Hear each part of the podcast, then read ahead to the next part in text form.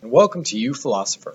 Today, I'd like to start with answering a couple of questions and then move on to our conversation about whether or not we're moving forward or backwards. And I think actually one of the questions that was asked by one of our listeners, in fact, helps lead towards that conversation I'd like to have about uh, moving forward or back, socially speaking. So, um, one question was kind of what's what's the goal here in um, in this conversation in general as as as a whole like what is what is the goal of uPhilosopher? And i guess it, it helps if i discuss it briefly in terms of narrative. I decided that i wanted to do this in part because of the most recent election.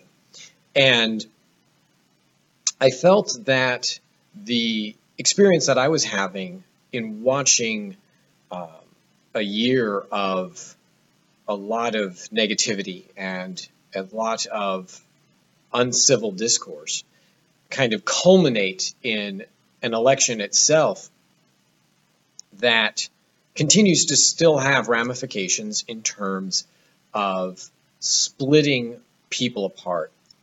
And the problem then to me seemed well, how many people are trying to talk in ways in which they aren't necessarily just taking a side, but are honestly trying to understand the other side, which I guess leads to that to that issue of whether or not um, whether or not there should be comments and um, uh, why I, I'm asking people to email. Well, this isn't to preclude comments. The goal is to promote discourse that is civil as civil as possible, and which seems kind of silly since people can't really directly respond. Though actually, I would like to have other people on to be able to talk with them as well. But rather, after that um, Wisconsin Madison study suggesting that people become uh, kind of more entrenched in their views and they tend to misunderstand the argument more than they did after reading really negative comments, I guess I also wanted to provide a kind of I'm here.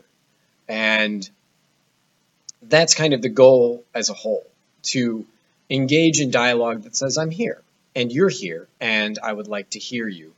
Uh, so the difficulty being that the way I think we're discoursing, not just in terms of, of comments online, but the way that we're engaging in conversation, even face to face, is one that itself doesn't really say, I'm here and you are here. Instead, it's a kind of discourse that says, you're there and, and you're wrong and I'm going to prove you wrong. So I guess what I'm hoping to do is A, provide an example of kind of how philosophical thinking and pleasant conversation can promote progress. And we seem to think that it doesn't, that people who are willing to talk with other people are kind of traitors to whatever their actual cause is, and that they should be willing only to stick to their guns. And I would like to suggest that progress is made by working together. And at the very least, by hearing other people out. The number of times that I found out that I was wrong about something that I was sure that I was right about, in terms of not even talking about like deeply held beliefs that I've changed, but just like I thought a particular policy wouldn't work, or that a particular idea would collapse. Well, I've been wrong about that. And so that suggests to me that I should be willing to talk with other people and hear them out. And so the goal here is to try and talk with other people and hear them out, but also to kind of be an example of of being open to actually hearing from people. And well, and here's my here's my email address. I do want to hear from you, and I do want to hear your thoughts. And and I feel as if that's one of the major things that we're really missing right now. Um, we don't really have a whole lot of politicians saying to the people who didn't vote for them, I want to hear you, and I do hear you.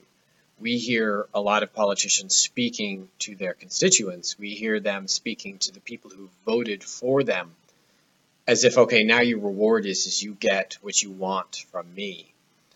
But there isn't a whole lot of saying, well, I've been elected to this position in, in, in the state or in the county or uh, nationwide of, okay, I'm now not just representative of those of you who voted for me, I'm representative of everybody. And in order to do that effectively, I at the very least need to hear. And obviously, a majority votes for you or you win your election and you have an obligation to meet your campaign promises and to, to represent that majority, hence the notion of a democracy.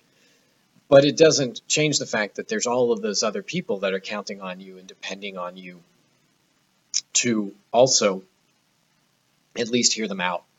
And so, really, here, I just really want to be able to have a pleasant conversation about sometimes what are really difficult issues and to kind of point out that those issues come out even out of the most kind of innocuous places like film or TV and and to look at the way that things like film and TV and current events comment on issues that are much deeper than maybe we realize.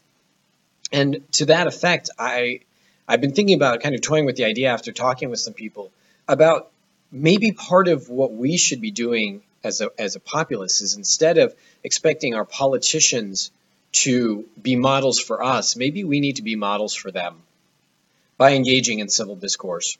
Um, and that's not to say that people shouldn't be able to protest or that people shouldn't be able to voice their complaints, but that we need to demand from them and show them what it means to be people who can converse with each other, um, converse with people who, who we believe to be on the other side. And so I was thinking about maybe part of the problem is the fact that we have this idea of like, well, there's just things we can't talk about, particularly at the dinner table, right? You don't talk about politics, you don't talk about religion. I, I imagine that Thanksgiving for many people was, if not tense, at least a kind of game of making sure to sidestep around in order to keep pleasantries. And I'm not so sure that's a good thing. And, and don't get me wrong, I think keeping pleasantries is a fantastic thing. But the fact that we have these rules about not discussing certain issues means that we're not very good at discussing these issues with people, A, with whom we disagree, and B, um, with people who are um, in a situation that should be kept pleasant. In other words, we're kind of either prepared to talk with people who happen to agree with us, or we are willing to talk with people and fight. But we kind of recognize, like, oh, but we won't be able to talk about this in a circumstance uh, that's supposed to be pleasant without fighting, so we just won't talk about it. And maybe now is the opportunity for us to retrain ourselves in that and to demonstrate to politicians and, and the people in charge, like, no, here's how you can engage in debate in ways that show A, I disagree with you. B, here are the reasons why. And C, I want to understand your position as well.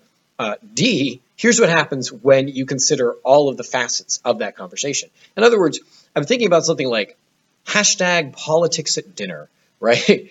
Um, and, and it's a little bit of a mouthful. So if someone has a better idea, let me know. But to actually practice saying, you know what, I know you're on a different position of, of this, and I know that we're at the dinner table, and I don't want indigestion, and you don't want indigestion.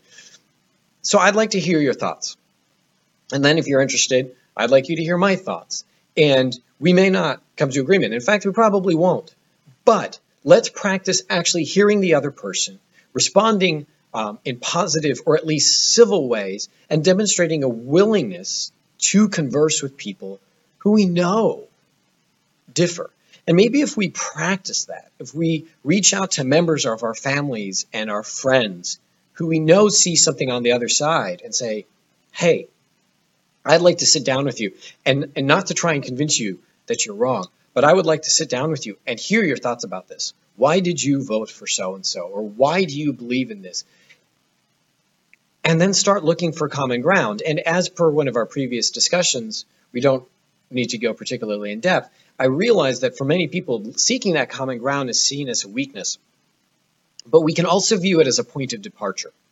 In other words, even if we don't want to have to give up much ground, if we can find where the common ground is, we can move forward from that. And we can say, oh, I recognize that people um, disagree with me about this, and I recognize that I want to move in a different direction.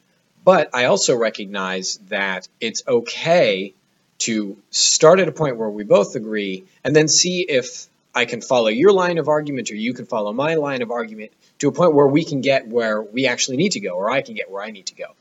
Um, so the point then only being is I'd like to encourage people to, preferably without violence and without a lot of anger, um, in fact, the exact opposite, actually practice civil discourse. And that's my goal here is, is to is to do that with you. And um, I in fact tried it over uh, Thanksgiving with some with some family who with whom I was not even particularly um, close in terms of like seeing them with any regularity, and I knew that there was a real chance that they disagree, and some of them do.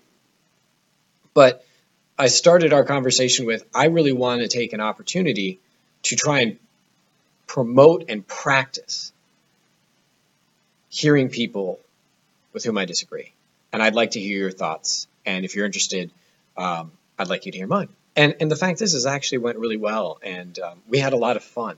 And it's um, the the only the only thing I can say about it that makes it easier is being willing to have a sense of humor. We're all a little bit silly. Um, there really may not be any honest politicians, and uh, it helps if we can laugh at ourselves and kind of how ridiculous um, sometimes we, we can all be in how seriously we take ourselves. And that's not to say that the issues aren't important, and that's not to say that a lot of people don't suffer as a result of some of our decisions. But it does help if we can laugh at ourselves a little bit. And that makes those conversations easier. So, hashtag politics at dinner, and let's see if that makes any traction. That can be fun. Um, so, moving on from there, uh, one of the questions that was asked was a, another listener asked because I had had some conversation about Thanksgiving and the way it kind of ref, reflects our thinking about um, the treatment of Native peoples here in the states. Was um, one listener asked about the uh, Dakota Access Pipeline, which is a wonderfully uh, tense and in many ways tragic issue. So I'd like to get there, though, by talking a bit first about this issue of whether or not we kind of by default move forward. And there does seem to be at least some acceptance that societally speaking, we're not necessarily always going to be moving forward. Like, at least if we say it in words, like, oh, sure, sometimes we take a step back, but then we'll take two steps forward, et cetera, et cetera. What I'd like to suggest is it's actually entirely possible that things do get better and then they get worse, if not worse than they were previously. And, or at least worse in different ways. The tendency is not just in terms of the United States, but to think about humanity as making this constant progression forward and upwards, that our morality is better now than it was in the past. And so, first of all, some of the things that I'm going to discuss here, I think uh, any historian would have uh, many nits to pick or, or concerns, and I would definitely welcome them to bring up their thoughts there. Um, but we're going to kind of look at a general and very brief gloss in terms of kind of historical context. And so some things are, so some things are fairly obvious, right? We are not always getting better morally. And that seems to me to be a given if we just reflect on the fact that we are um, a country that did at one point in time have a tremendous number of slaves, and that the kind of slavery that we enacted here in the United States was of a very special stripe, almost unheard of previously. Um, not just in terms of the number of people who were forced to be slaves, but the treatment of those slaves and the inescapability of their circumstance and of their and, and, and the idea that by default their children also would be in that circumstance. And so why do I bring that up? Well, I bring that up because there was a time before that, right, which had some pluses and minuses, but consider, for instance, I don't know, ancient Athens, right, which again had slaves, right, um, didn't let women vote, had plenty of problems. But notice, so Athens had democracy, at least of a particular kind. And so they were doing some pretty amazing things there in ancient Greece, from developing um, the idea of the atom to uh, development of drama and comedy to s- sculpture that really still to this day hasn't been outdone, but also major conceptual um, progress in terms of things like democratic notions and other political forms. And so to realize that we kind of went from that, there's this golden age of Greece that we discuss, where there's all these flourishing of ideas and to the realization that there's this very, very dark time, much, much later on, many centuries later on, where we're literally forcing other human beings to eat out of pig troughs um, and maiming them and raping them and killing them and treating them no differently than an end table, except we probably valued our end tables more. It seems to me that there was definitely some progress there in, in ancient Greece, and then it seems like, at least in terms of the treatment of slaves, it definitely went backwards for a while here in the States. And again, that's only looking at really like one set of variables, and that's not to say some things didn't improve and some things um, didn't get worse. It's a good deal more complex than I'm making it sound. But I, I'm pointing at that in part because of what we talk about in terms of what we call the nadir of race relations here in the United States. Um, we have the tendency to think, okay, we started out doing something not so great, um, but we had a great premise, right? This idea that all people, or at least all men, are created equal. And this democratic notion kind of keeps pushing us forward all the time. Well, I do think that there's excellent reason to believe that democracy itself is in constant tension with anything that um, pushes people down, at least holistically as a group. That the tendency is, is if you can keep a functioning democracy, right, that you prevent tyrants from kind of taking control, that eventually oppressed groups will find a voice because it's kind of the nature of democracy to to seek voice and provide voice and not give anyone more than one vote. So there have been some really impressive movements from where we started to where we are in terms of civil rights acts and in terms of uh, women being able to vote. I mean, there's there's no question that there's been motion in those ways. But has that motion always been forward? And the answer to that is no, hence the nature of race relations here in the States. After the Civil War, and, and we have to admit that race relations between blacks and whites was really very bad before the Civil War. After the Civil War, there's actually a period of time, right, generally called Reconstruction, in which things got a good deal better for blacks. Um, that's not to say that uh, blacks and whites were like, you know, chomp, tromping through the, the forest happily with the butterflies, but that there were blacks who were um, winning office in state and local elections, becoming members of Congress, um, that the literacy rate skyrockets for the black community during Reconstruction, you know, after 1865. And, and, keeping in mind that before that it had been illegal to teach many black people to read, right? So there's this tremendous improvement that takes place, and in many ways, integration that we we don't really realize is happening because we tend to think it went slavery, segregation, and then la now right today Barack Obama black president it's it's all better, but it actually goes slavery, um, Reconstruction, and the improvement of the uh, treatment of, of, blacks and their, their ability to vote and education and uh, their ability to participate in public office to then back down into Jim Crow laws, grandfather laws, segregation. And then through the fight of the civil rights movement, it improves again. And so, um, really, just to give kind of one of my favorite examples is, is if you ask people who's the first major league uh, baseball player who's black, um, people will tell you Jackie Robinson. And that's actually incorrect. Uh, Mr. Robinson did cross that color line, and, and, and in no way am I demeaning the the impressiveness of his achievement. But the fact of the matter is, um, the first black man to play Major League Ball was uh, Moses Walker, and but that's happening like in 1880, 1890, and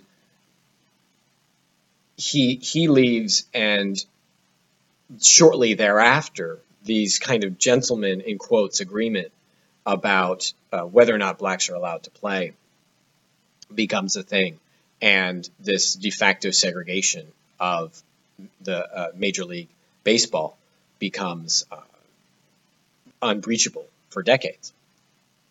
So, in other words, things had improved. A black man, a black man um, with tremendous talent and ability finds himself able to do this. He leaves in part because things are getting worse and because of his mistreatment. And then there's rules that are then basically set down to prevent him from being able to do that. And so things get better and then they get worse and then they improve again. Um, my major concern is, is that they're actually going to get worse again. And my argument for this is as follows. And um, it's really, in a lot of ways, just pure conjecture and requires consideration of whether or not certain assumptions are true.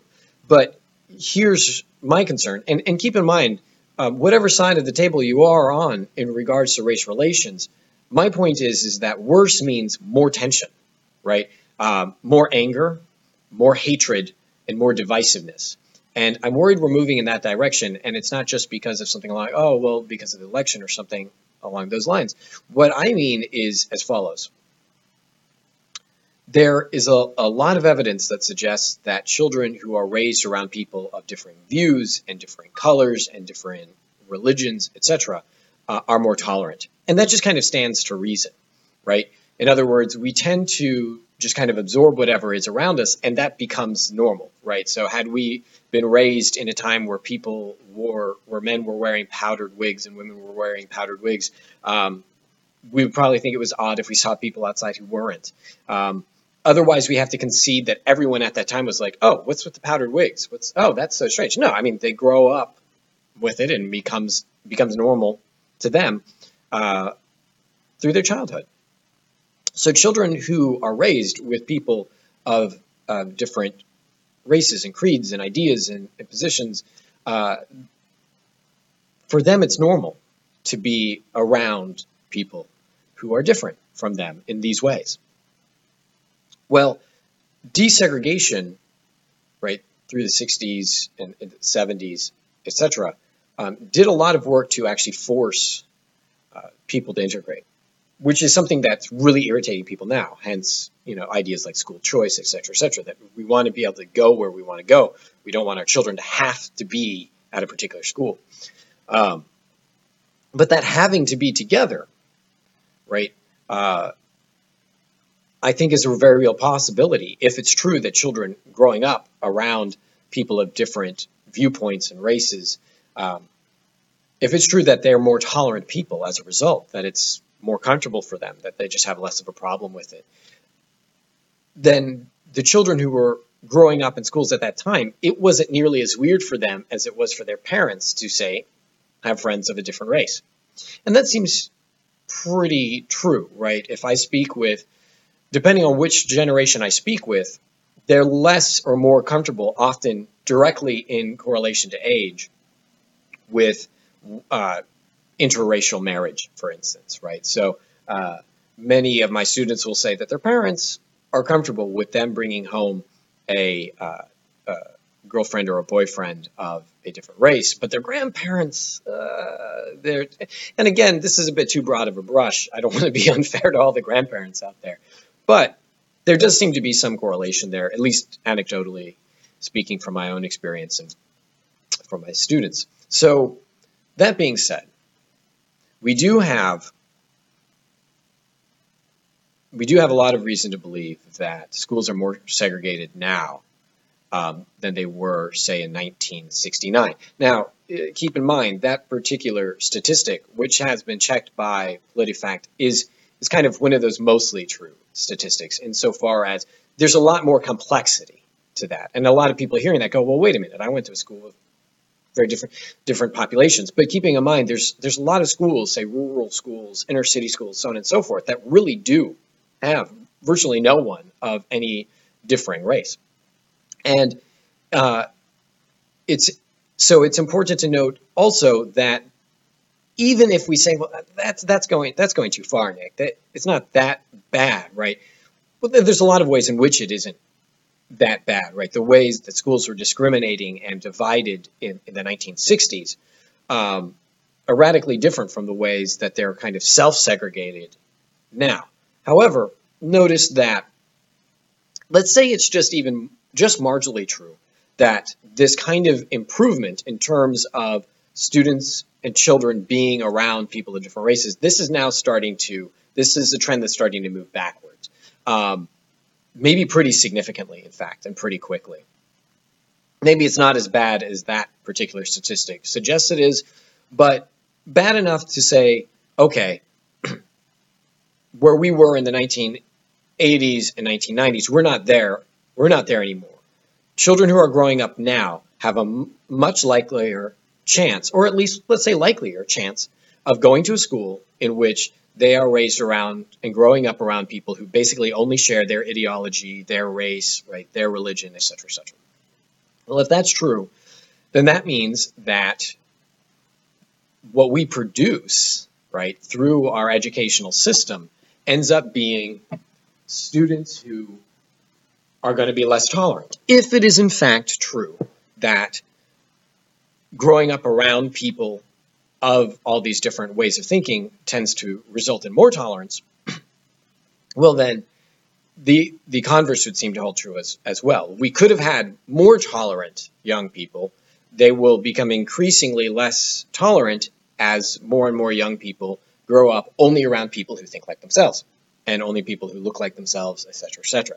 So here's my concern that if and that's a big if, if all of those, if those two kind of major um, ifs are true, then what we're going to actually see happen over the course of, say, the next 20 or 30 years is actually uh, more tension in terms of race relations.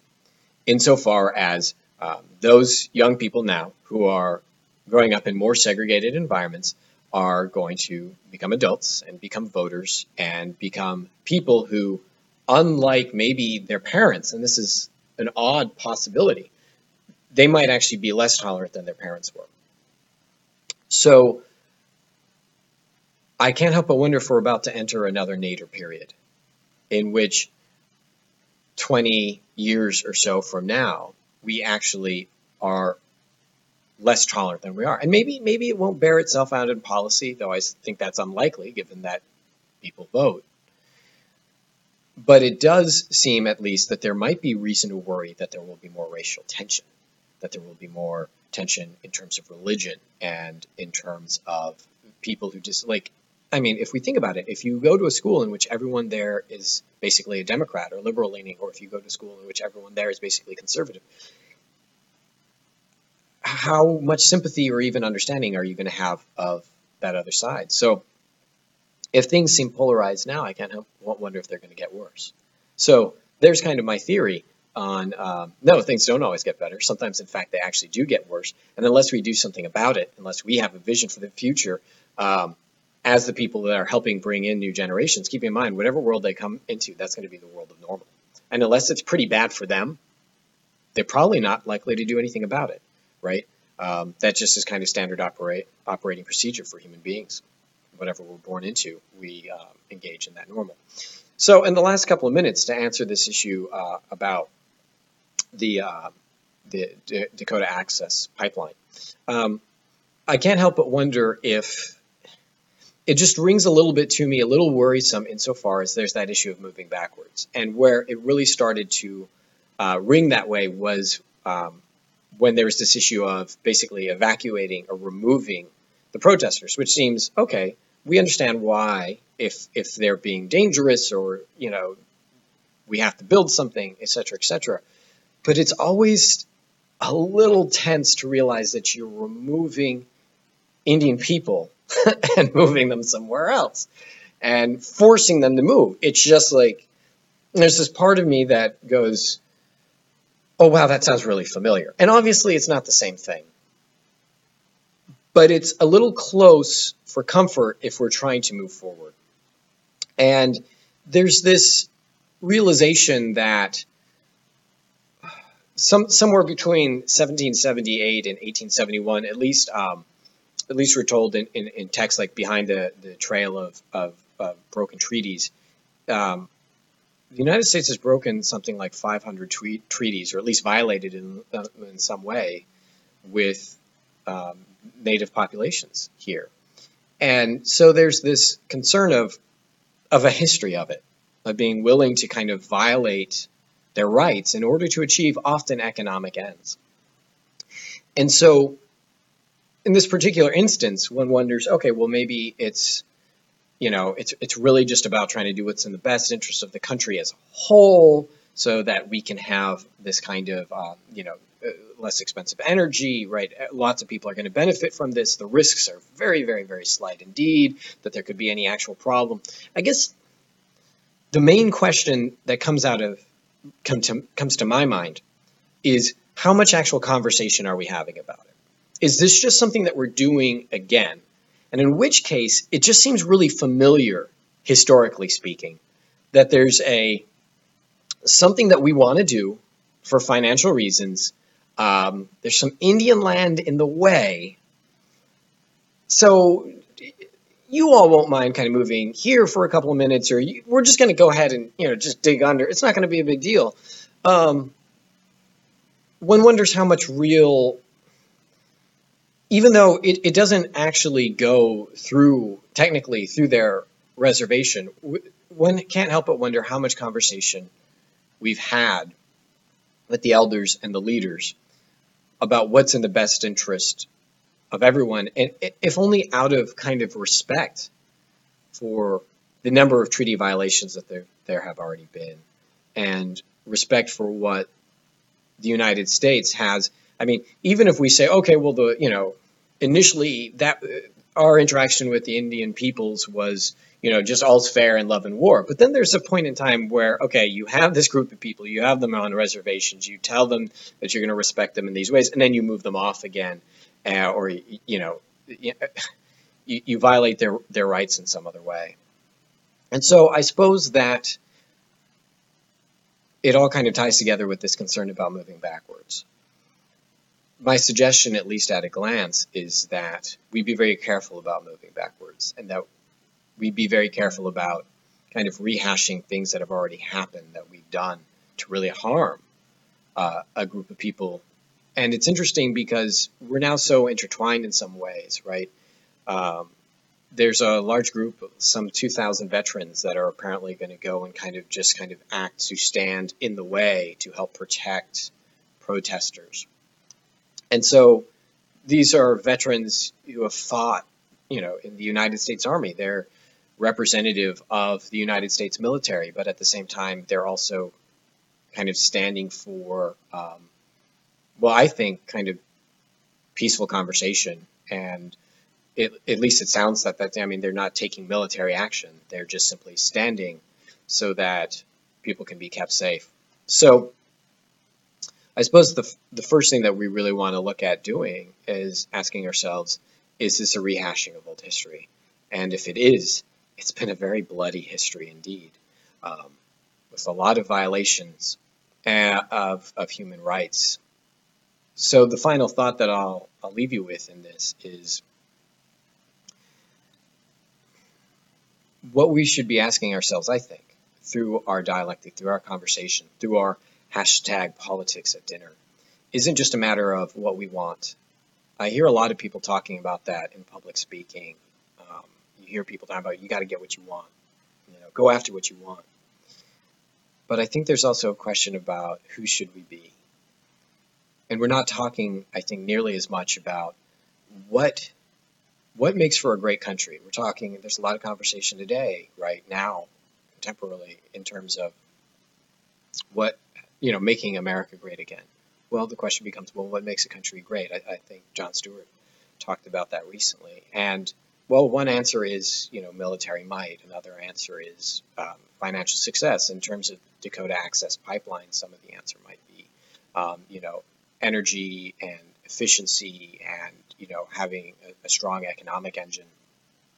But for a country that tends to pride itself in values, um, there's something to be said for that part of what makes a country great probably isn't just how much money it has or how much military power it has, but how it treats other people, how it treats its own people, but also how it treats other people. And the Indian population falls into both categories. People who have been terribly wronged, but people who are also part of this country, but people who also have been given the promise that they'd be able to freely um, interact in, in, in, in, in their own ways as, as they see fit. Um, so when we think about this issue, I suggest that we also think about not just um, where we want to go and how much money we want to make and, and how, how great we want to be in terms of the standard ways of thinking about it, but also just in terms of what makes for the best country when we think about human beings and the treatment of other human beings. And I think if we start from there, I think everyone kind of on both sides of the argument will probably find middle ground, um, which might be one of the most optimistic things you'll hear me say for a while.